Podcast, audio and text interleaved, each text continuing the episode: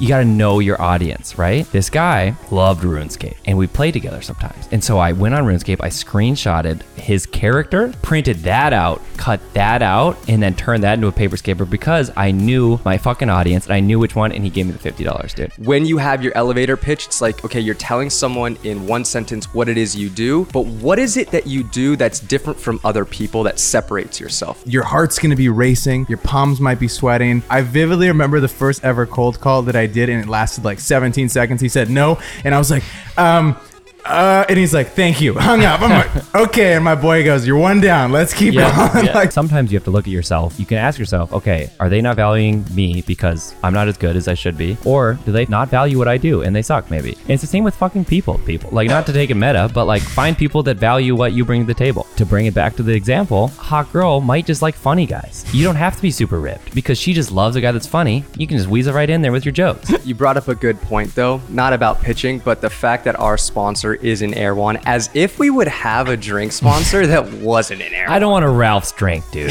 Kostas is the best at like reading out loud. I'm so bad at it. No, It- I'm not. No, you- I've attached a capabilities deck where you can see more of our work and how we can. No, sorry. I've attached. You jinxed me. he was doing so good, dude. He's He's crushing fucking it. 10 out crushing of it. 10.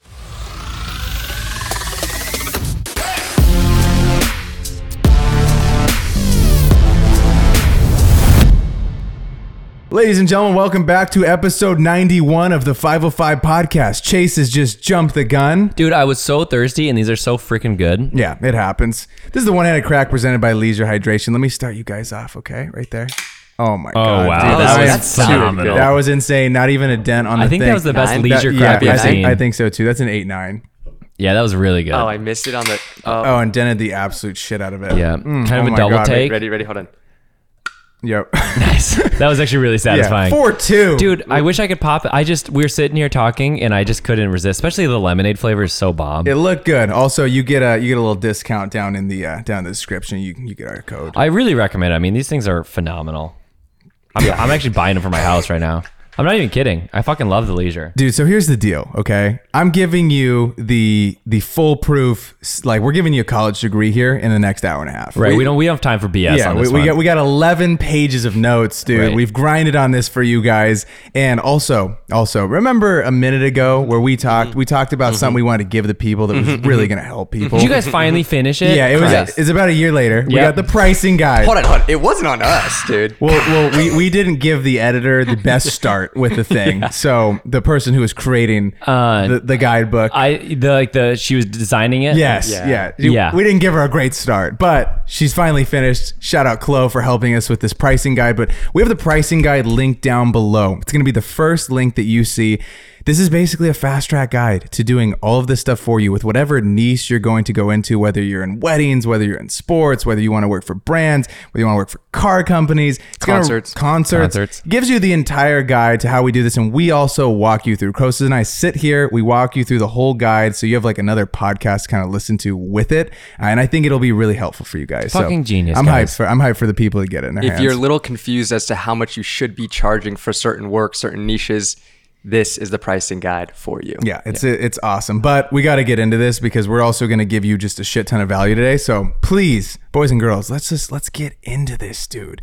So I want to I want to preface this with you might not be great at pitching right now, but the more that you practice it, the more you get behind the phone or you get behind your laptop and you talk to more people face to face, go out in the world, have some interaction with people, Yep. you'll get better at this stuff. Touch grass. Ch- touch some grass. Chase also was selling. You had a I was selling at a business. young age, dude. What were you selling? Well, dude, it went from it's funny. It started with paper skateboards and then I actually sold real longboards in high school. Like we Uh-huh. had a press and we bought like wood and lumber and everything.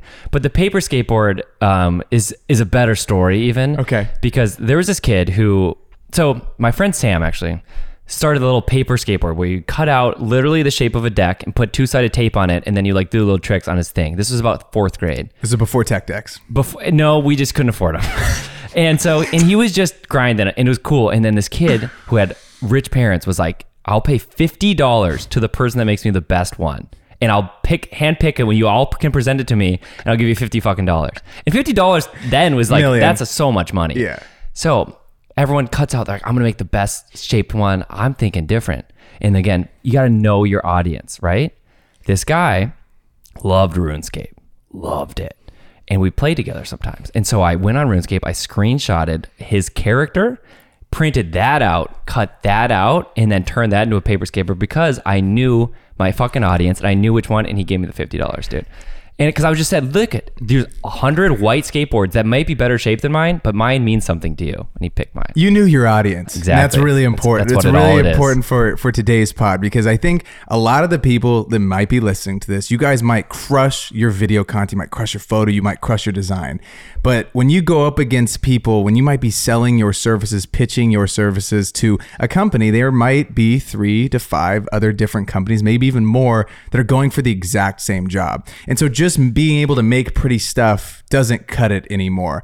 Okay, you need to be able to communicate your vision. You need to be able to work with people. You need to be able to share, you know, your ideas with them in a way that they'll actually be able to understand. It can't just be bottled up in your brain anymore. You know, so today we're gonna really dive into that. I wanna I wanna note something before we start. Okay, you got you got buyers and you got sellers. Mm. Okay, who dictates the price of the of this relationship? Who dictates the price? Is it the buyer or is it the seller? What do you guys think? That's actually a fantastic question that I never thought about before. I, f- I feel like it should be the buyer because it's like this is how much I'm willing to pay for it. but that's that's more value. So that you decide if it's valuable. The seller is going to dictate the price of the thing. yeah. So like, because cause to you, right? We could say we could use NFTs for an example. We could go show it to someone that like this means absolutely nothing to me. It's not valuable to Mm. me. But the guy that's selling it's like it costs ten thousand dollars, right? And there might be some crazy guy, girl, girl out there that's like, yeah, that's worth it to me. And so the buyer dictates the value, the seller dictates the price. Um, so when you're thinking about this stuff. It's also really important. Like a lot of you might be maybe from a smaller town, or maybe you're selling your thing to people who don't value it. And so when I was in Eugene, Oregon, and I was trying to sell, let's say, you know, to my barbers, I was selling a lot to barbers. The barbers there weren't down to spend more than like 150 bucks on a video, which makes sense. They're doing, you know, their cuts there were $40 for the most part, $30 a haircut, maybe even $20 for some of them. Okay. We come to LA though, the barbers here, some of them are charging like 100 bucks a cut. And so they value this stuff a lot more. They're willing to pay more for it. So many of you might be fishing in a pond that isn't actually seeing the value in the work that you're creating. Just because someone though in your area says, "Hey, this isn't worth it to me," it's like, yeah, it might not be. You know, they might. You go to a small mom and pop shop, and you know, Kostas' rate. Let's just pretend it's like two thousand bucks for the day, and their oh, you know, their bottom line is four grand a month is what they come out with. Well, spending fifty percent of it on some videos is steep. You know, so it all depends on who you're trying to target. And Chase had a very good thing in the beginning. He's like.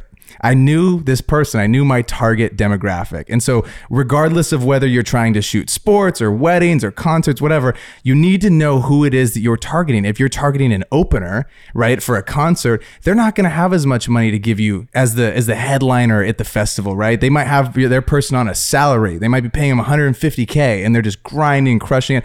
They make millions of dollars. Where the opener is eating peanut butter and jelly sandwiches every night and they're just trying to get to the main act. So you really have to know who it is that you're talking to. Your target demographic is so important, your target market. I think it's also important to know that you can reach, like you can kick beyond your coverage almost if you're say, say with a concert videographer. So you have like a really unique style that's like kind of experimental and weird. And like maybe, you know, a normal big brand, like uh, a big band wouldn't want that as much. Like it's not that valuable to them. But if you have like a weird, like up and coming artist that's like trippy and shit, it's like, well, this guy maybe not as like technically good or like whatever is experience, but I'll pay more for that because that's weird and it aligns with my niche. And so like your target audience aligns with what you're presenting them, the value you can actually provide. Going off the concert stuff, you could have two artists at the same exact level, but one values content more than the other. I've been hit up to shoot an artist of two different artists of the same caliber, same level. One has a budget of, let's say, like a thousand dollars a show, and then another one's like, "Can you do it for 400?" And it's like, you guys are probably making the same amount per show, Right. but maybe you just don't value either me as a creator or just the content in general. So you're not willing to allocate, you know, as much budget as the other guy who does value it. And I think you'll talk to a lot of people and they'll say, "Yo, my work isn't isn't worth this." And I'm like, "Well, who said that?" And they're like, "Oh, this hmm. this random coach in my area said it's not worth it." It's like, "Well, yeah, we're going to like this random dude who just is like trying to get a video from the phone to his Instagram. Yeah, he doesn't really value it. But if you were working for a Nike or something in a bigger in an area like that, they're like, "Oh, this video is $15,000. We're willing to pay for this 1-minute cut." And so as you kind of get, you know, further along in your journey and you get more experience experienced into this stuff, you'll be able to charge more money. I think when I was starting out, I, I've told you guys this story before, um, but I, I tried to raise my rates, I think just a smidge too early. I was like, my work wasn't at a place, and I had to be really real with myself. I had to look at my stuff and say, I think Ed, Edley Films has a video on this, but he's like, I had to look at my stuff and say, like, is this good? Is it comparable with these other people? Not to play the comparison game, but going and looking at other people's stuff and saying, what do I need to work on? Is it the sound design? Is it my creative process? Is it my sales process? Which I'm telling you guys is literally like 50, 60% of the game is how you package this stuff up and kind of go and put it out into the, you know, into your market. It's super important though, when when you're when you're identifying who it is you want to go after. Every single company does this for their consumers, right? So if like let's use this drink company leisure. They're trying to think of someone right that's health conscious. It has less sugar in it than like you know another another caffeinated you know drink. It's hydrating okay? It doesn't have a shit ton of sugar like other competitors so they're trying to go after someone who values that stuff. It has got a clean design. It's an Erewhon. It's for a different type of consumer then let's use one of those other you know brands that uh, primarily are in the sports world. You guys know exactly the company that I'm thinking of in my head, right? So it's interesting. And for us, whenever we're going out, I think it's really easy to paint the picture for this person. What is it that they do, right? Like what, what time do they wake up? What do they buy? Maybe, you know, you you work, say you want to work for barbers specifically. Okay, these people work from 9 to 7 p.m. every single night. How many times do they consistently post on Instagram? Well, maybe they don't because they're working all day long. They're in client, you know, they're working with clients the whole day. So really trying to paint this picture of what this person does, what they eat, what they look like, and who what their buying habits are, how much money they make in their business. And then you can really start to get into the nitty gritty and kind of go down the line of how we're going to be able to pitch our services to them. You brought up a good point though, not about pitching, but the fact that our sponsor is an Erewhon, as if we would have a drink sponsor that wasn't an Erewhon. I don't want a Ralph's drink, dude. Yeah, no. Get me away from Ralph's, dude.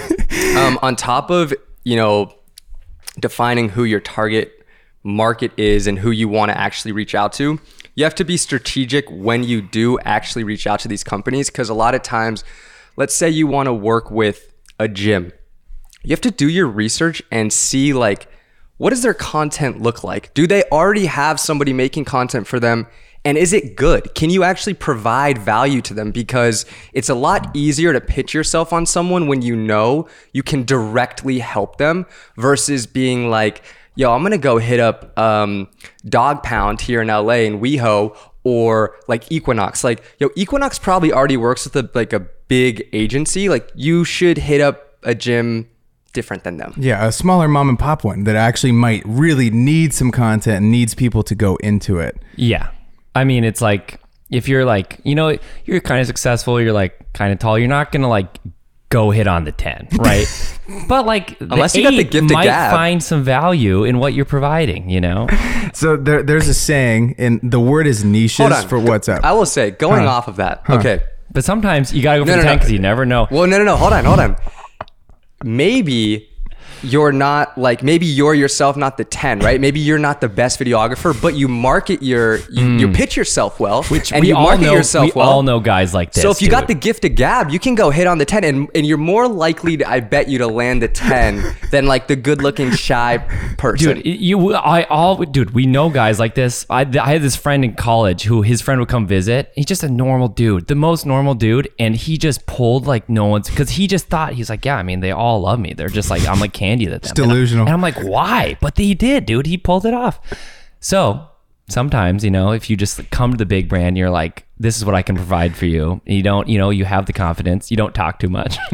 it's also a numbers game also a dude, you know? game. if one says no This Take all another lap started, around this the all bar and started go because hit it was another. quiet for a second. You guys looked at me, so I just started talking. I love it. Anyways. you, you said something important though. You got to come in with a plan, um, and whether Right, you're right. cold emailing, whether you're cold calling, whether you're walking into a business, or you're just meeting someone organically at a store, and you're you know you're just chatting with them about what it is your business does. You want to have like a little elevator pitch. My name is Rock, and I do X, Y, and Z, and I help brands do this, or help Right. people get to this in 30 days or in 90 days or whatever. You want to be really specific with your offer, so then if someone hears it, and they're like that is me, dude. I'm, I'm a mm-hmm. gym owner. I'm trying to up my clientele in 60 days. That sounds like me. That's perfect for me, you know? And so then it's like, it's much easier to kind of have these conversations when you get crystal clear on the thing that you do. You want to think about what makes you unique.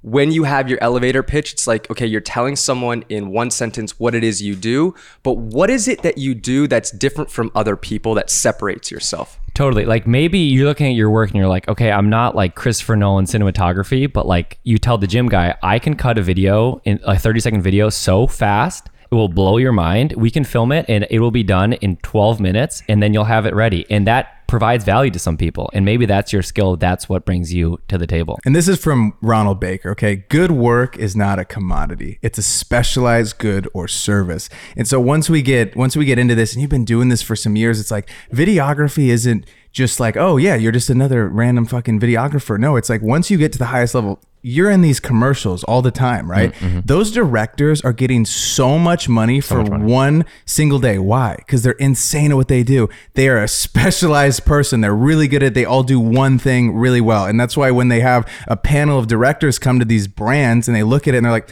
"Well, which one do we want? This one could do something a little more scary or maybe moody or whatever. This guy's more like bright, bright lights, whatever. You know, they all have something that makes them unique. Right. We literally worked with this guy named Wayne because he's like the animal commercial guy. Mm. Like he made the Hump Day commercial, and then Oh, we had nice. the, this Lion King commercial, and they were like, "Who should we go with?" And we're like, "We have to go with Wayne because there's animals in it." Mm-hmm. Like he's just the animal commercial guy. I will say, going back to your point about having the elevator pitch, before you actually get into reaching out and pitching yourself and going back to having a plan, you also want to have like your website in order. Totally. And you want to know like what your day rate is or like your minimum level of engagement. What does that because- term mean?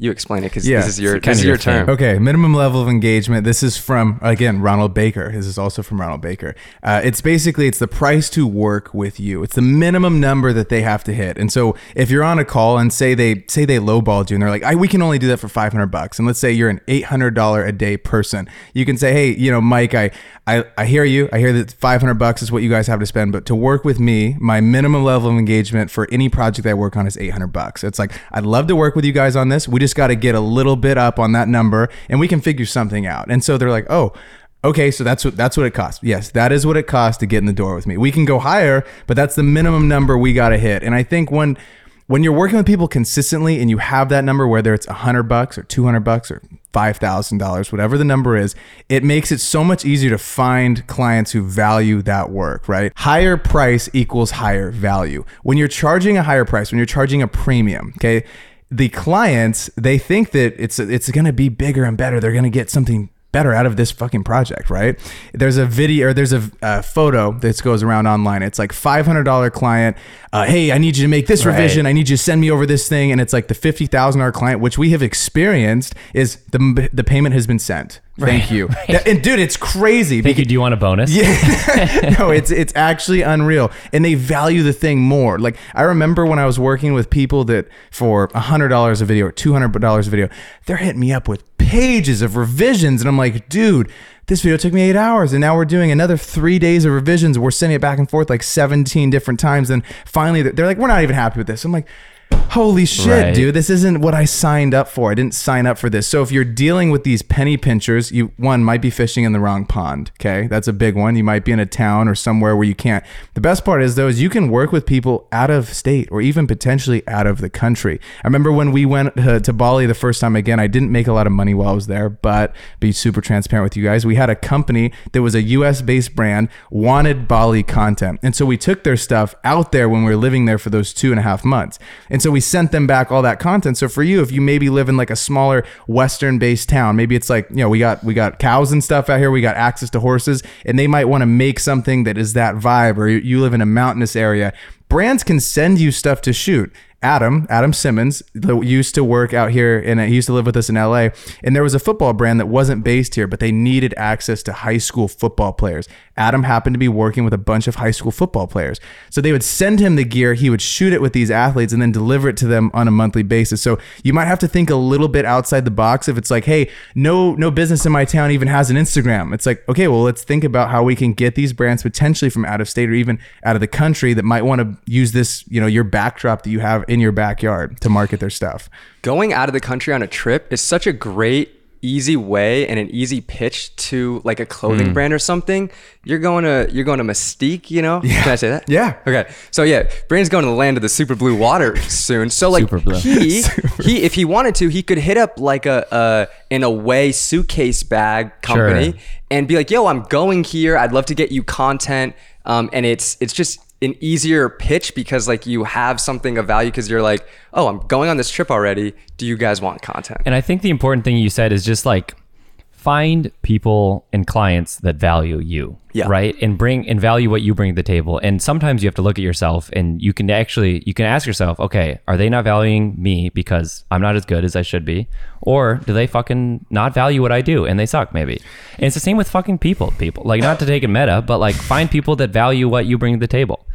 To bring it back to the example, hot girl might just like funny guys. You don't have to be super ripped because she just loves a guy that's funny. You can just weasel right in there with your jokes. You don't have to go to the gym. It's so funny. But it's true with clients as well, Yeah. like to be Um, real. And sh- uh, going off of that, having to like show value or wanting to work with people and brands that do value you, sometimes they don't know your value right off the bat because you're reaching out to them cold.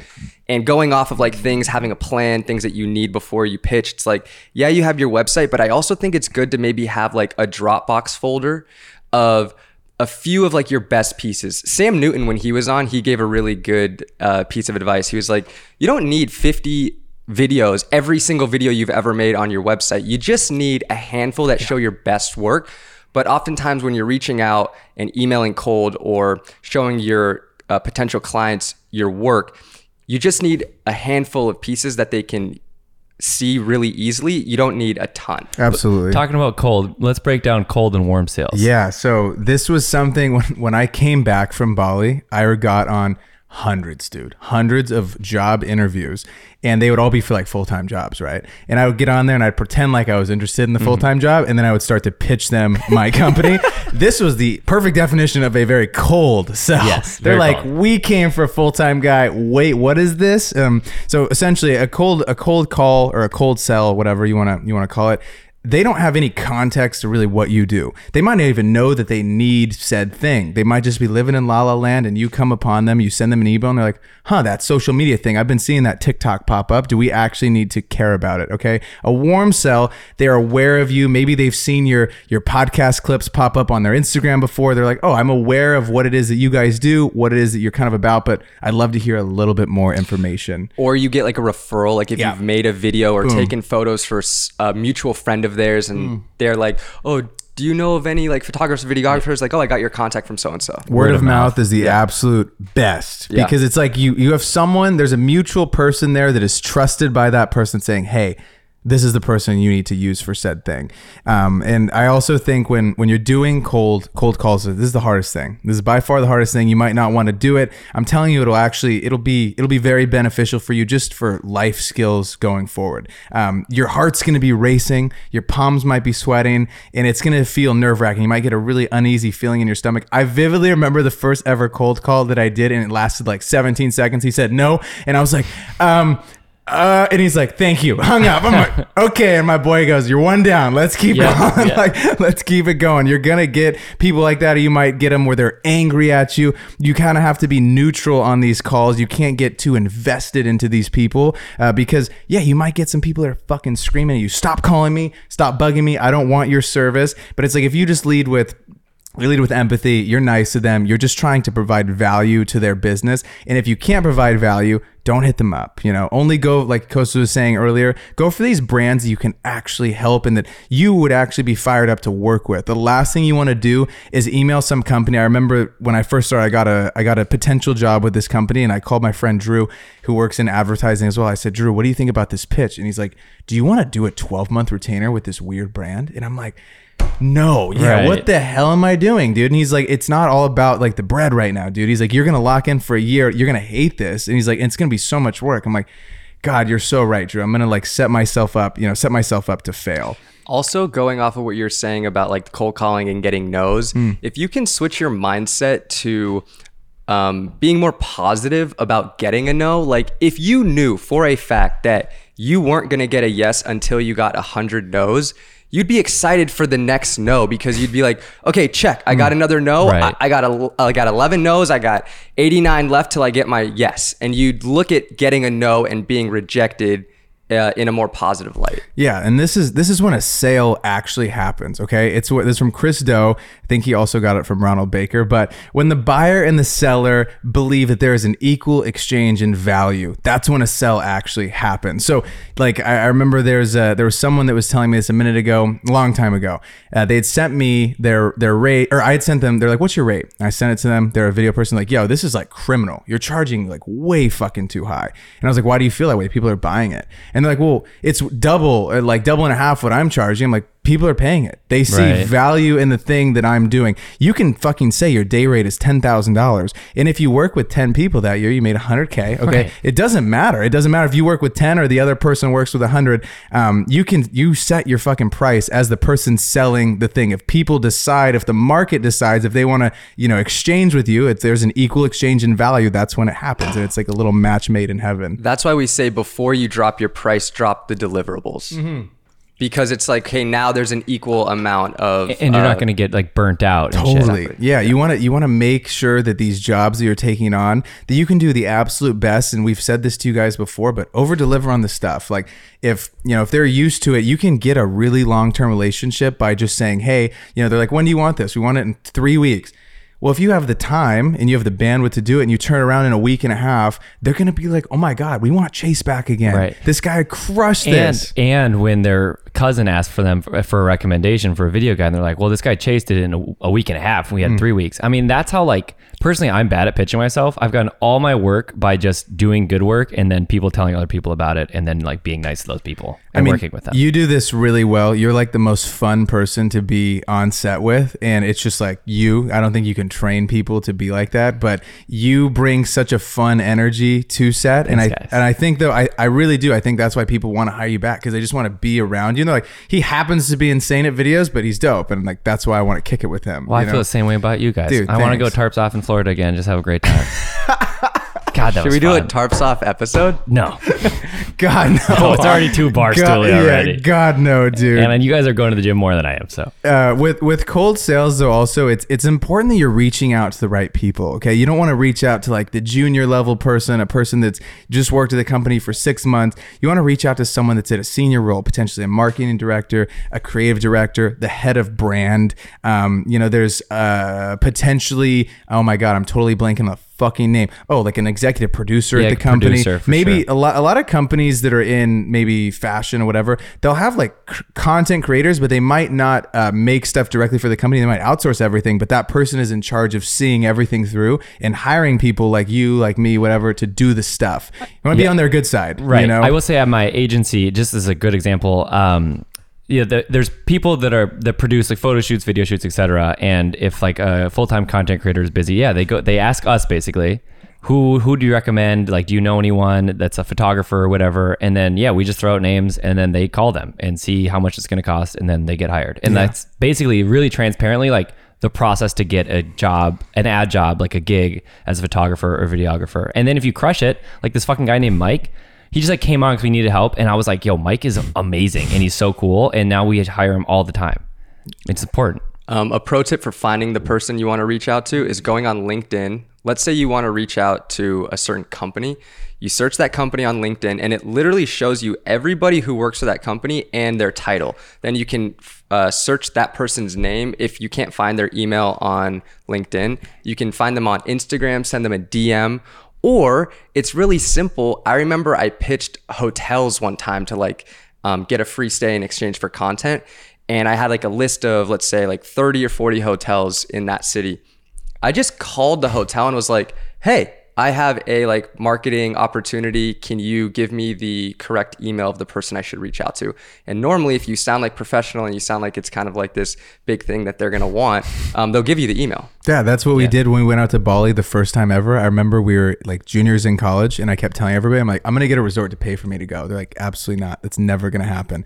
And we reached out to like 200 resorts. The first hundred, we felt like our DM was a little long, um, and so it might be something that you guys are refining constantly. You might be testing this out. Uh, we, you don't want these people to have to read a long novel. Like when we get reached out to, all every single day we get 30 people that reach out to us to edit. Do you want these messages to be personalized? You know what I'm saying? Yeah. Like we were we would go and the first like 50 or 75 were just like copy paste copy paste copy paste that's why probably no one read them but the shout out risa uh, the grand mirage hotel in bali she read our message it was very personalized to her we asked if we could help them with like social content she was like sure come for five days. And we're like oh my god this actually like worked. No mm-hmm. no freaking way. And so it's possible though you know and it's it's possible to get people on so so many things have to go right I might wake up in the morning. He might send me a DM. I'm like, this is a novel. I'm not going to read it today. I might read that in three weeks or something. Right. You got to catch people on a good day. So there's other ways, you know, to keep trying to reach out to them. I had someone reach out to me a minute ago for copywriting help. Um, he was a writer and he sent me a DM. I'm like, okay, I don't want that, whatever. And then he sent me a video. It was a really well done video. It was edited well. It had a good song to it. And he's like, yo, Braden, I don't want to bug you. And kind of like, Sick. yeah, I know. And he kind of went into it. It was like a 40 ish. He's like, give me 40 seconds. That's all it's going to take. And he went through it and he's all in these different locations for like every part of the pitch. I'm like, let's get on a call. Yeah, okay. You yeah. caught, you caught my attention. Let's get on a call. So there's multiple ways to do this. I'll tell you one more way of cold outreach that I know that's crazy. You guys might not be able to do this yet, but there was a brand that I know, a huge fitness brand. Okay. They're, uh, it, they have multi, multi million dollar deals the the owner of the gym was sent an iPad to his house. Little sus, little sus to get sent an mm, iPad, mm-hmm. okay? But it was an iPad, and it opened up and said, "Hello, blah blah blah. We are this agency," and it's like, "Please open iPad." And so he opens it, like, "What the fuck is going on?" And it had a literal pitch of market analysis for their company, had all this stuff, and he's like, "Listen, keep the iPad. It's Right. it's totally on you. You can wipe it if you feel like that's more comfortable for us, but we would love like 10 minutes of your time." And they had put in so much work to this pitch. That company worked with the marketing That's agency. sick, and it's just kind of a crazy pitch, right? You'd think like that's a little creepy whatever. It worked on that person and it ended up doing it. So there's so many different ways that, you know, you can cold call, that you can cold email, that you can do these little things to maybe potentially get someone's attention. You don't want to bug them, but you can reach out to them like, you know, once every week and a half, once every couple weeks if if you really want your question answered, you want to show and you think you can provide value to them. You also want to make sure two things. If you're reaching out to someone in the DMs on Instagram, make sure you're following them Oh, yeah. because there's nothing worse than being like, yo, let's work, da da da da da, and they're not even following you. Also, if you're reaching out to a brand specifically and you want to say, like, I've been a huge fan of your product for a really long time and you just started following them, like, they're going to see that you just followed them Right. and it seems a little bit sus. Going off of that story about sending the iPad, I saw a TikTok of this artist who was like, I'm applying for this job and I have to send in my resume. And it was this big, or or maybe it was a, um, like a residency opportunity for this artist of sorts. But he got a briefcase and he like painted and designed this whole briefcase, uh, printed out his resume and put it in the briefcase. And he was like, this is a way that, that I can stand out. Yeah, that's Yeah, sick. that's that's pretty amazing. fun. Yeah, that's awesome. I also when you cold email, you cold pitch, whatever, don't shit on what they're currently doing. Right. There was someone that had reached out to our old creative director when we were at the Lakers. Like this was when I first started, like my first year, and the person said, "Hey, I just want to let you know what you guys are currently doing is okay. What I'm doing is uh, way better, and I really think I could help take this shit to the next level. Like this, I know you guys think you know what's going on. It Right. was crazy. Uh, he screenshot it, posted it on Twitter, blurred out her name, um, and it was like, this is an example of exactly what not to do. Yeah. So don't go shit on the brand that you're trying to work with. It's the fa- you got to remember these are like real people. They're like real people Right. behind the screen. Uh, there might be a limitation to what it is that they're doing at that current moment that you really don't know about until you're in the inside. Um, so something to think about. You know, you don't want to. You can provide value in some way in in portion of your message, but you don't want to like say, "Hey, this is really bad. We could help change that thing." People don't like hearing they suck. No. yeah, we do have an example though of what we think could be a good email example. I love it. um, for a cold outreach email. Let's say we take uh, you want to reach out to a gym because you do fitness uh, content. So it could go something like this. Dude, preface, Kostas is the best at like reading out loud. I'm so bad at it. No, I'm It- not. No, you crushed it. No, you're literally good at it. I was literally thinking, You thank, jinxed Do you remember him. that? No, I do was you, literally jinxed thinking, him. thank fuck Kostas. Oh yeah, that was bad. You jinxed do you remember that last one? I like never. tried to read it and like Braden had to save me. But I was looking Braden's. at- I think Braden's the best at I it. could never, dude. Okay, I'm gonna give it a. I'm gonna I give was it the a guy in shot. class that would like count to see when I was gonna have to popcorn? read, and then I would like, oh, I'm gonna be that passage. Yeah. Fuck, it's so long. No, you know, and then practice. Anyways, go ahead. Okay, dear in quotes gym owner's name or gym name. I hope this email finds you well. My name is insert your name. Rock. Yeah, my name is Rock, and I'm a professional videographer based here in insert your city, Rock City. specializing in creating dynamic social media content specifically for gyms and fitness brands. I've had the opportunity I've had the opportunity to observe gym's name, and I'm genuinely impressed by the community you've built and services you offered. I'd love to hop on a 5 to 10 minute call to share how I can provide value and discuss the possibility of partnering together. I've attached a capabilities deck where I've attached a capabilities deck where you can see more of our work and how we can. No, sorry. I've attached. You jinxed me. He was doing so good, dude. He's He's crushing fucking it. crushing of it. 10. I have attached. I've attached a capabilities deck where you can see more of some of our work and what we can do. Thank you for your time. I look forward to hearing from you soon. Best, your name. Short, sweet, to the point. Yeah, it's good. It's a good email. good And getting- we should copy that in somewhere so people can paste it. yeah, we can put it in the Like description. or. Yeah, absolutely. Um, but yeah, I think getting on the call is like a huge, um, a huge thing you should aim to do because, you know, it's it's one of those things where if you're emailing back and forth, they can take a while. But if you can hop on a five to ten minute call, um, you can, I think, pitch yourself quicker and easier. Yeah, take it off Hinge. You know, you go from Hinge and you go to like a real texting, and that's where you get the date, dude. Exactly. Uh, and this first call that you guys will take, it, it's some people call it the discovery call in our in our world. What do you call it? Yeah, I, I, I call it that, but I, I mean some Exploration people call? just a phone call. Like some people just might call it a phone call. I don't know, but a lot of Business call? the- yeah, business call. Most of the terms that you'll hear is like a discovery call. It's just that first phone call. Um, so I I think that few notes always be fucking a few minutes early onto the Zoom or onto the Google Meets. Uh, that way you're not like oh shit, let me get my shirt on. Let me like you know look how you would normally look. You don't have to wear a suit and tie. They're gonna think you're absolutely insane. You're a creative person. They're gonna be like, yeah, what- what's going on? This is an accountant that I'm meeting with. Like, what's the deal here? Um, also, first little few minutes, small talk. Get to know them a little bit. Where are they? You should probably already know this though. You should have done your homework. Where are they from?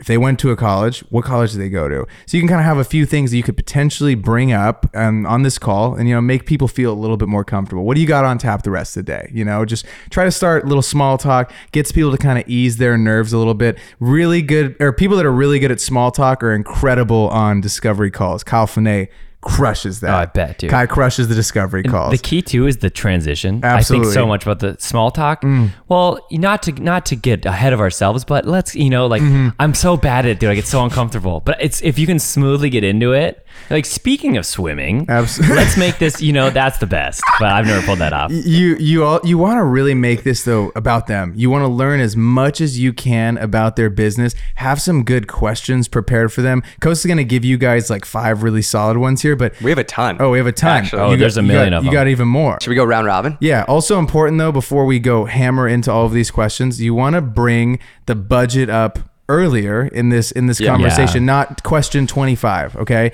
The reason for that, and I used to make this mistake all the time. I used to go get on these calls with clients, I'd be like, "Yes, that's perfect." And I would get too nervous to talk about the money.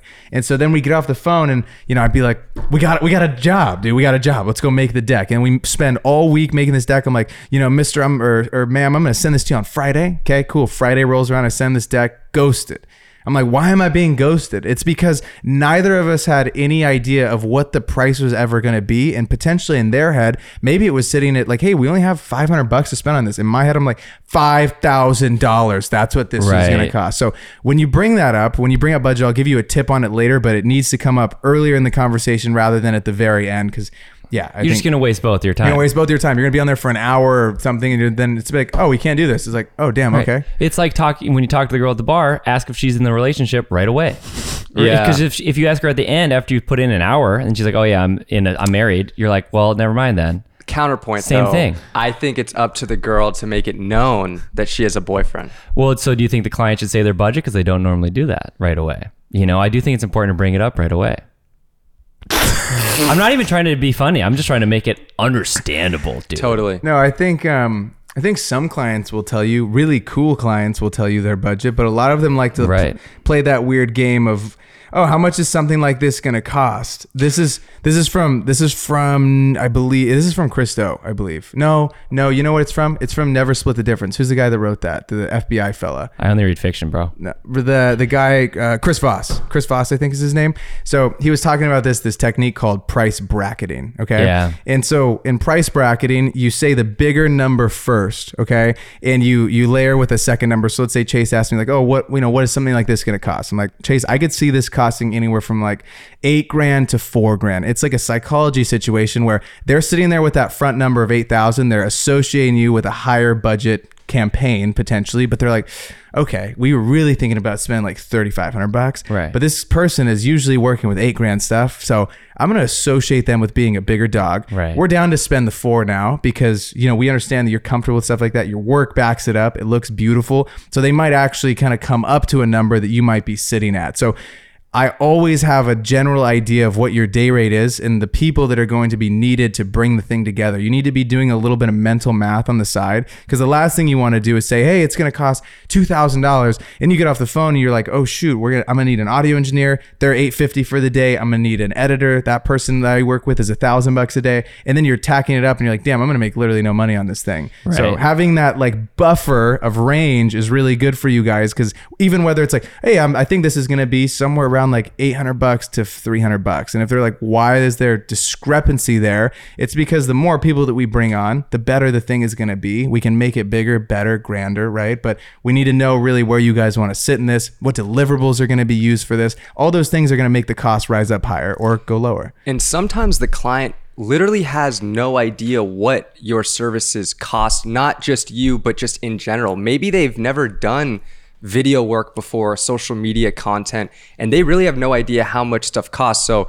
bringing up the budget early allows them to understand, like, okay, like I was thinking that this was going to cost 500 bucks, but it's actually 2500 to $3,000.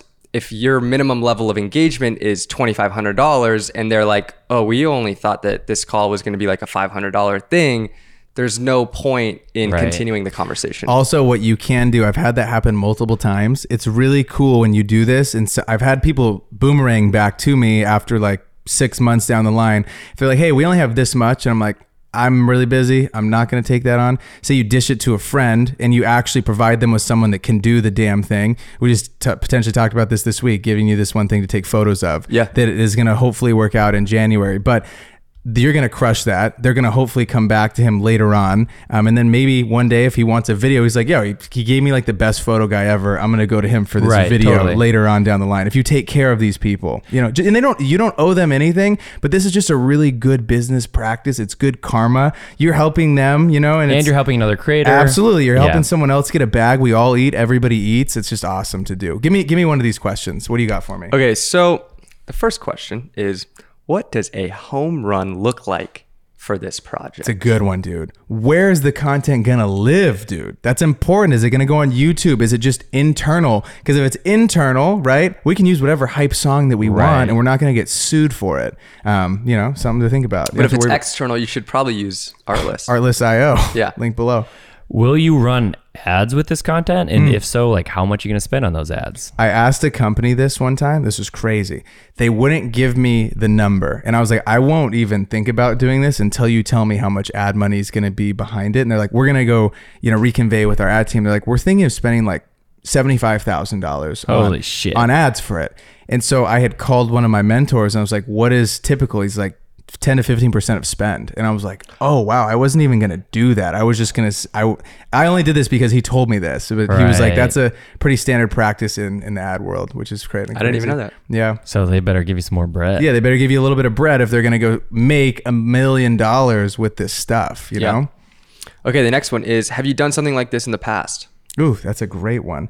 Uh, what's the inspo for this campaign? This will help you guys. Super important. Dude, because we've talked about this. If they send you Spielberg's edit, it's Right. like, dude, we have gonna have to $400, figure this we're out. have to figure out a little wiggle room here. And it's also just good to know to like, okay, that inspiration, that's like right in my wheelhouse of like stuff that I like to shoot. So this is going to be like, well, I'm going to crush this and you're going to love it. And then you'll be more excited about the shoot because you know that it's right in your pocket.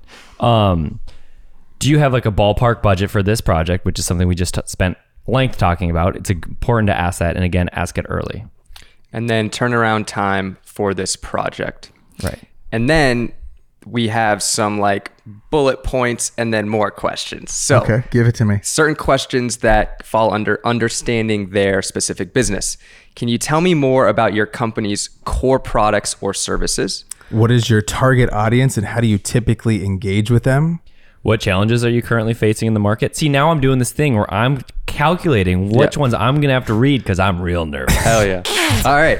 Next bullet point is exploring their current strategies. So, how do you currently handle your advertising and marketing efforts? Which marketing channels have been most effective for you? You guys might be coming to them trying to say hammering TikTok, and they're like, yo, we don't care. Instagram is firing for us right now. We mm. want to do our ads on Meta. And do you know anyone that we could, you know, run these ads with?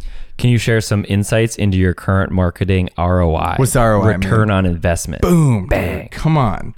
All right, the next uh, sub point is identifying areas for improvement. So, are there specific aspects of your marketing strategy that you feel could be improved? What are the KPIs that are going to determine this campaign? What are KPIs?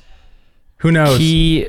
Yep. Fuck. Key P- p- performance performance indicators. indicators. You It- fucker. you In, in layman Goddamn. terms, uh, key performance indicators means like, yo, Did it do good? Yeah, what what what are we judging this whole situation on? Is it views? Is it likes? Is it sales? Like like that's kind of goes back to like the home run. Right. They'll kind of tell you what their KPIs are in the beginning. It's kind of like a jargon term, but yeah, that's what it means. Uh, how do you feel about your current brand visibility and customer engagement? It's a really good question. That is really interesting. it's a interesting. to fire know. question. All right, next we have learning about past experience. This one's big, dude. I think we've said this one before, but have you worked with outside agencies or freelancers for marketing before? How did that go? They will also tell. Yeah, we're going off the table. Yeah, we're now. going off the table. They're gonna tell you in this little situation if they've done something before and they're like, "Hey, you know, they didn't turn in on time to us, and we really needed that project by Christmas." So they these people really value their shipping turned in on time. You can take note of that. Right. They'll tell you about past experiences that they were maybe upset with, or hey, you know, we came up on set and they were 30 minutes late. It's like, well, obviously we'll be there early. That's a good one to know. These people you worked with were idiots before us. So just things that you can kind of ask. Uh, I actually think that one is so important. I've so many times I've heard, "Hey, we're we're gonna go with you actually on try this one because the last guy we were working with was really talented, but he was kind of a dick, or he was really slow." Yep. And then I'm like, okay, I'm gonna be really fast and really friendly, and they're gonna love me no matter what, even if you're not as good as the guy. or Totally, girl. totally. It's great. Can you describe a particularly successful campaign in the past, and what do you think made it work? That's a great one. It's also important to gauge their expectations. Mm, Let's get some questions going on on that one. Yeah, What are your key objectives for any marketing or advertising campaign? those are kind of KPI round two. How do you envision an ideal collaboration with a service provider like us? What's our timeline on this thing that we're doing? And what is the business's goals within the next three months? Next one is budget and investment readiness. Okay. When you've told them the budget and say they say yes on the phone, but you might not be talking to the biggest dog. Okay. This is the this is a good question to ask. It's like, hey, is there anyone else that needs to see this to sign off on it? And if they're like, yeah, actually our vice president of marketing needs to see it, it's like, great, let's set up five or 10, you know, let's set up 15 minutes with them tomorrow. So it's not like that person is going to bat for you tonight and they might be like, oh, you know, fuck that, Janice. Are you kidding me? We're not going Right, to, we're not going to do this, dude. And then when you get on the phone with them, the vice president marketing will be like, oh, maybe they hate Janice. Maybe they don't like working with Janice. And it's like, okay, coach told me that. I'm pretty down for this. I think this is a good call. You're the one like pitching the decision maker on the thing or answering any further questions. And you're not just leaving it open to an email. I've had this happen where they've said yes on the phone. We get off. Day goes by. I'm like, hey, what's the deal? Still waiting to get in touch with uh, with Jake. And I'm Right. like, oh, who I didn't know f- who about is Jake. Jake? I didn't even know about this guy. He should have been on the original call, Right. dude. And we could have really helped answer any any lingering questions that they have. What's another one? Um, how flexible is your budget for marketing and advertising initiatives? Like, is there wiggle room there? If I give you three different prices, are you do you have space to like maybe look at see different deliverables that I could offer you? Are you looking for a short-term campaign or a long-term partnership? Sometimes, you know, they might come to you for one video or you're, you know, coming to them being like, I can make you this video. Or it's something where it's like, hey, this is, uh, we need content for the next, you know, three to six months while we're rolling out this certain product. I think you can also talk to them about the future. I would talk to them though about this like upcoming year. I think that's Yeah. the easiest thing because they have their foresights on say 2024 or 2025, whatever. They know they're like, okay, well, we spent this much in 2023. We saw a really good return on it. It was our first time doing influencer marketing, but now we want to step into hiring like a person that's, you know, externally to help us produce this stuff and oversee it, whatever. Right. So you might even want to ask like, how does success look for you in 2024? Like, what do you hmm. want to hit, and how can I help with that? It's also important too, like with what we do, it's not just always sales, right? Right. If you guys watch those Super Bowl ads, it if okay, every ad that comes on during the Super Bowl, right? It's hard to just quantify it right off the bat. No one's sitting on their phone like, "Yeah, let me go get those Lay's chips." Right. But the next time you go to 7-Eleven, someone might walk in and be like, I, "That funny Lay's commercial, boom, Lay's. That's why I bought the just chips." brand awareness. Brand awareness. You know, that's Awa- all they want. Absolutely, you know, or or like there, we've all done videos like this where it's just like, hey, we want an internal recap video or we want an internal brand story video, something that's never going to even see the light of day to the public, and it's like we just want this because we want to show our brand to other people in this company. Maybe they're investors behind it, and they're like, we got to show them what we do here. They have no idea. They don't see the operations, the day to day, or know even what the marketing director is doing right now, whatever it looks like. Next one is what are some innovative or creative ideas you've considered but haven't yet implemented? That's kind of fun. That is fun. Okay, this one is from Alex Hormozi's $100 million offers. I just read it, so you don't have to. You should still go read it, but this was a very interesting topic. So he talks about it, and obviously, you need a unique offer that is specific to a certain group that has a quantifiable timeline. Okay, if you're selling something, right? If you're ever pitching someone on something, let's you. He used a lot of gym stuff because he it was previously in the gym space uh, primarily, and so he was like, "Hey, I'm selling this workout plan to tech bros that want to get a six pack in under 60 days." Very, very specific group of people that you're Right. talking to in that, and so he gave all these different examples of about people's offers are really bad. They're not talking to like a very specific person. So when you're thinking about your video production company, or maybe you're a solo entrepreneur, an independent contractor, it's so much easier. I'm telling you guys, we talked about this earlier, but to talk to that one person. If you love filming sports, maybe you're the best person in your area for sports, okay? But that's pretty broad, right? You're the best recap person in your enti- in the entire state of Kentucky for making high school recaps for the end of the season banquet. They're like mm-hmm. Oh, okay. So you reach out to all these high schools and like, we need a banquet video. Right. That is exactly what we need. How much does that cost? It's like, that's what my bread and butter. That's what I do. Right. The more specific you get, the easier it gets to market your thing to these different people. Cause you're, you're picking and you're, you're, you're putting it out into the world. This is, Hey, this is who we help. This is how long it takes us to do it. And this is the situation of what we can do. Right. They're like, okay, that's exactly me, dude. I'm a skier and I want to up my personal brand coming into the new year, whatever it's going to look like. Right. I mean, the homie uh, Jaybird Films, my friend Jay from high school. Perfect example. He's literally just like one shot drone FPV videos. That's my thing. Yeah. And, I, and I'm going to do it for all the biggest brands Best. because it's just I, this is what I do. And if you want that, I'll bring that for you, and you're going to love it. I don't do I don't do other shit. I crush that so hard. How can your personal brand help you with this stuff? Well, if you continue to build your personal brand and your portfolio, you can come into these conversations from a place of power because you've proven that you can do it and your personal brand is strong. And I was going to say something else, but it's a good place. Because it didn't feel like your Yeah. personal brand is str- strong. is Brandon maybe? So it just felt weird. It felt like a weird like. I felt uncomfortable. Um, but yeah, you're like I'm not afraid to lose the deal because my personal brand is so strong that other people are going to come in and, and give me a deal anyways. So like I'm willing to take my minimal level of engagement and I'm willing to like sift through shitty offers because my personal brand can get me more work. Absolutely. And when you come at this from a place of power, you're you're really good at Chase is really good at cars, okay? And you say you hopped on the phone, let's use a hypothetical, with a car brand that was just starting out. Okay. Their their name is Besla. Okay. It's about okay. About- Rivian. But they're, they're kind of popping right now. Yeah, actually, dude, I made Rivian's popping. money on that stock today. Really? We don't gotta get into it. Okay, that's great. But Ten- up ten percent. this is Besla. This is a new company coming up, electric cars, you know, competitive Tesla. Yeah. Um better Tesla. yeah, people call them. when they when they go when they go to talk to a guy like Chase who's done all this awesome car stuff, Chase is coming to them not like, yo, I don't I don't need this Right. specific job. I've done this. I've proven myself. We do amazing work in the space. Take a peek at what we've already done. We would love to help you guys with this. And if they don't want to work with you, that's totally fine. Right. You're gonna have conversations when it comes to businesses, when it comes to money in the space, and they're gonna say, "Yeah, we're gonna go with someone else," and that's totally fine. They can go with somebody else, but you just got to know and be comfortable in your work and say, like, "We got something else coming. We got there's something else that's gonna hit your line." Kostas the other day, dude, sitting there, he's like, "Dude, we got to get we got to get a brand in this month, dude. We got to get a brand." Then he just t- comes into my room like 20 minutes later.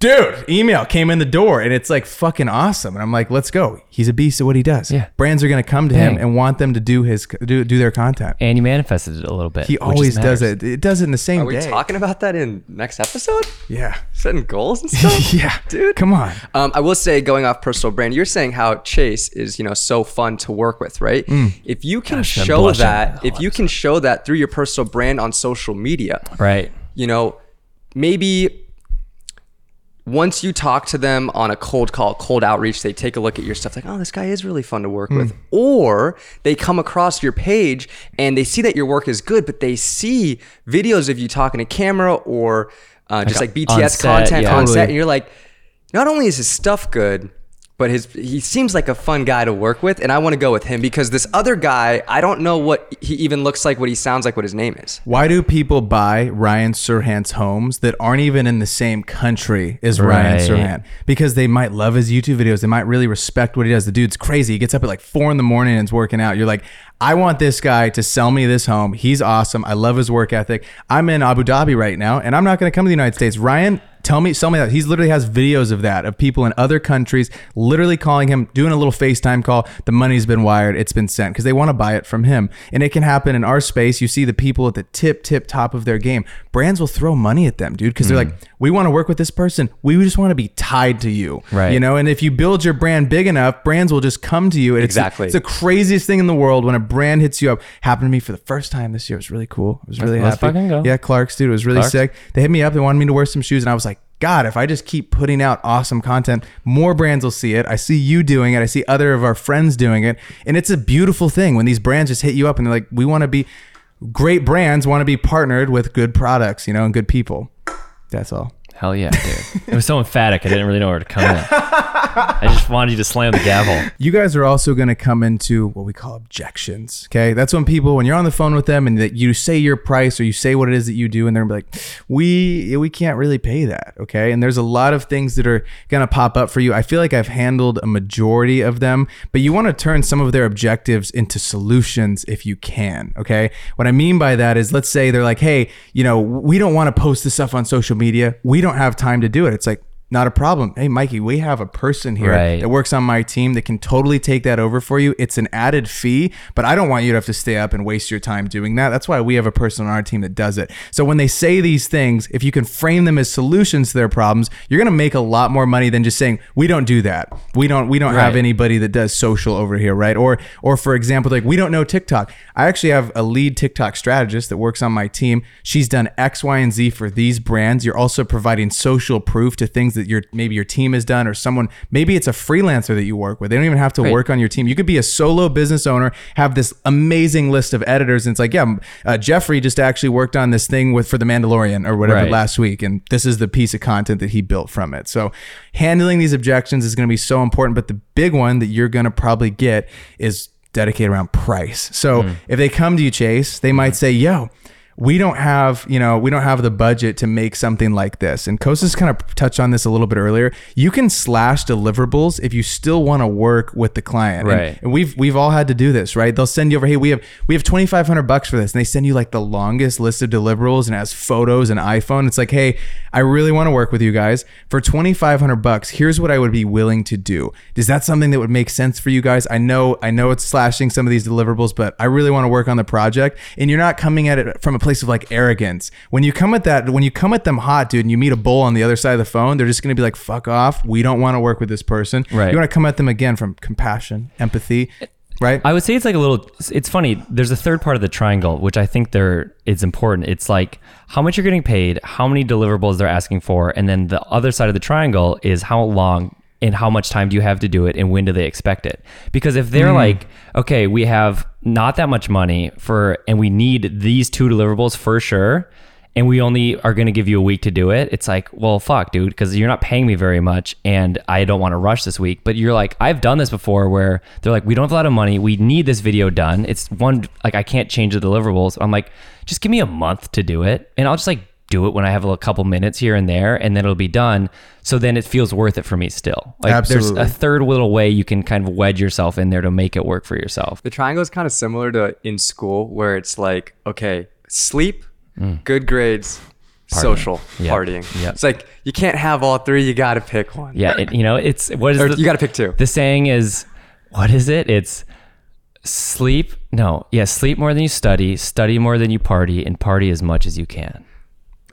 There it is. I can't believe you just memorized that at the top of your head. yeah, That dude. was I think my brother told me that going into college, and uh, I never forgot it. Okay, a lot of the time too. This is a big a big one that I used to get all the time. It'd be the first time that I'd work with somebody and they would ask for a discount. Okay, so there's a few different ways. Some people do discount. I personally, when I started, I didn't discount because I heard a YouTube video by Chris Do and he said not to discount my work because they don't get to discount it for the first time that they work with you. If they're on a retainer with them, sure, okay, you're guaranteed you're locking in for 12k for the year. Sure, I'll, I'll, if you pay it up front, I'll give it to you for 10, Right. 10k for the entire year if we're gonna do this. If you're gonna lock in with me for the year, but they the first time that they get to work with you, it's not an option of like, oh hey, we get to just slash your costs in half. I fucking hate when they do that in the creative world. It makes me so mad because if I were to go to them for their service, what I like to do in this objection handling situation, there would be. Uh, I remember I did it for a fitness coach one time. I was working for this fitness coach, okay, and he hit me up and he's like, "Yo, how much is this video going to cost?" I said, "It's going to be two hundred bucks." Or, or no, I said three hundred bucks, and he's like, "I think it's only worth hundred bucks." And I was like, okay, cool. I go, you know that coaching program that you do? I was like, how much is it? He's like, it's 550. I'm like, dope. I think it's only worth 100 bucks. Right, right. And he was like, sat there for a second thinking about it. He's like, touche. I'll pay that. I'll pay the money for the product. I was Right. like, cool. Cause I was like, I don't think your program's worth that much money. And then we kind of got back and forth into it. It kind of, you, you play it into their world. So it makes sense. You know, Right. it's like, okay, so I, I got a hypothetical for you. I go, if someone new comes to your baseball compound facility and they want to work with you guys on a monthly basis, I go, what does it cost? They're like, 200 bucks for the month. Okay, cool. What if a mom came and said 100 bucks? I was like, would you tell them to kick rocks? They're like, yes, because we're booked. I go, Right. same here. I go, we're booked up over here. Right. Okay, so I want to do this for you guys, but it's gonna have to cost this much for this first time. I was like, if we lock in for a retainer, I you don't have to do this, but you could potentially say, hey, I'll discount it if we lock in for a six month retainer.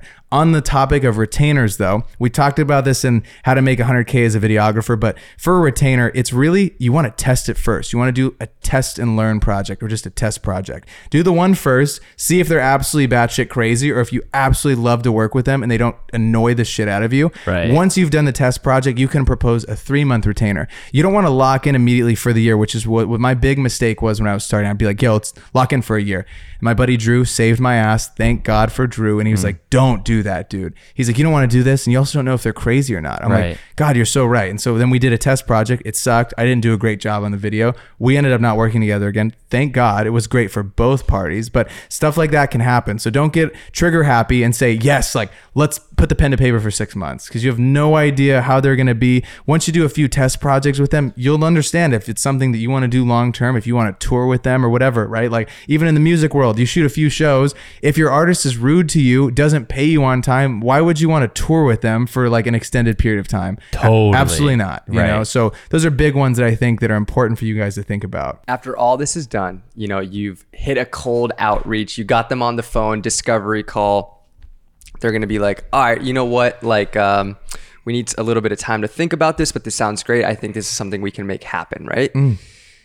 You got to follow up with them if they don't hit you back right away. And there's a little bit of a strategy um, to the follow up. So, Brian, why don't you hit us with the strategy for the follow up? Yeah, absolutely. So I, I think we I think we hit them with an email, like a maybe potentially like five days after. If we haven't heard anything and we had a verbal confirmation on the phone, like, hey, you know, you want to tell them this too when you're on the phone. Is it okay if I hit you guys back on Thursday? They will tell you yes or no. Oh, hey, we're slammed that week. It's our launch week. Do you think you could hit us up the next week? If you hit them up on like that Thursday and they don't respond to you and it goes over the weekend, maybe like on next Tuesday or Wednesday, hey, I just want to bump this to the top of your inbox and say, you know, see if you guys have had a chance to discuss it over with your team. Short, sweet, to the point, right off the bat. There was one time when I was doing uh, gym social media stuff, like back when I was just like I just graduated college and I was looking to get like another retainer client because I mm-hmm. did one gym and I was like, all right, I'm gonna outreach to all these gyms. I found one. I had a meeting. I went to go see the gym. Made him a whole pitch deck, and he seemed so like down. And then I followed up with him. Nothing got ghosted. Followed up with him again. Ghosted. Reached out to me back like a week or two later. Then I reached back to him. Then he ghosted. Didn't end up working with him, which sucks because you got ghosted. And sometimes that's just like It just happens. Yeah. Yeah. It just happens in our space. They need to hit us and because people are like they'll be worried maybe they're excited about it but then they're like ah do i really want to spend that much money or like ah do i really need it and people are flaky and it's again it's just why it's a numbers game Well, also too, you don't want to work with those Right. people. Like Yeah. you got to reframe your mindset too of like, oh, I had the same shit happen, dude. So many brands I would send cold emails to, and then it would pop back. Oh, this is not even a real email anymore. Like, Right. Damn. Okay. All right. We're back to the drawing board. We got to find someone else at the company. Um, but that's gonna happen, and you don't even want to work with them anyways because it's probably a reflection of what it would look like if you were to get paid by them. you and know? they're thinking the same fucking thing, dude. Like if say they reach out to you and you're communicating and then you just don't talk to them for a week, and even though you're a good guy and you're gonna make them good videos or photos, but they're thinking, ah, that was weird. Is that gonna how it's gonna be when we're working together? Maybe I don't want to work with this person. So it, it goes both ways. So just make sure to be like treat them how you want to be treated, dude. Golden Yeah. rule. Have clear, honest communication with them. I always, uh, I'll give just a random last note on this. When you're working with any client and there's deliverables involved, and say there's multiple, it's not just like one video on this day, you should give them what's called a work back schedule. And it can literally be a calendar of the next three weeks. And it says, like, on this day, we will give you V1. And then four days later, we need V2. And if we don't get V2, you could have it in your statement of work or in your contract. It'll say, we could be delayed if you don't adhere to the work back schedule. Right. And then if they get butthurt at you and they're like, yo, why is the video three days late? It's like, if you just refer back to the statement Right. of work, it says in there that we have to be on time with the work back schedule. And you guys were just three days late. It's fine though. We love you guys Right. still, but that's why we're a few days late. Like waiting on feedback. You're saying Exactly. Yeah, exactly. So it's like cl- so crystal clear that neither party can fuck this up. Yep. And it's like, okay, this is exactly what I'm going to provide you. This is the amount of money that I'm going to provide you. This is when we want to get paid. Also, just leaving with net 30s bullshit. I'm just going to put it out there. Oh, dude, companies, dude. God, and why do we do I, that? Dude, this is again random thought. Tell me. I fucking hound people, dude. If they're taking way too long, like if it's a week, you'll get an email every day until I get paid, and I've been doing that. Even if it's not 30? Even- no, no, oh, no, no, no, no, oh, Like if it's- after, like after- after, after- I'll oh. wait like. The 40 30 I'll wait like uh, 45 days to start You're doing a this. great guy. But after 40, I have like a calendar reminder and it's like, oh, you g- you're going to get some emails, texts, dude. Like, because it sucks. It sucks when It's you're like- ridiculous. you just want to check off that box like that is completely done. Totally. And so, like, don't be doing that. Yeah, dude. dude. Tell your clients. damn, God, man. tell your Son clients not to be doing. Take the mic off the stand, dude. Anyways, um, yeah, good podcast. Guys. Insane, dude. Hey, hey, if you want, if you guys want, down below the pricing guide is linked Huge. number number one. Okay, it's gonna help you. It's gonna condense a lot of this information down. It's gonna be a lot more in depth too. You'll have another hour long video to go through. It's gonna help you with really dialing in the numbers for your business, whatever niche you're in. It's there's something in there for you. Hey, ladies and gentlemen, thank you so much for tuning in to episode 91 of the 505 podcast. Make sure to hit that like button, leave us a sub, and we'll see you guys all next week. Peace.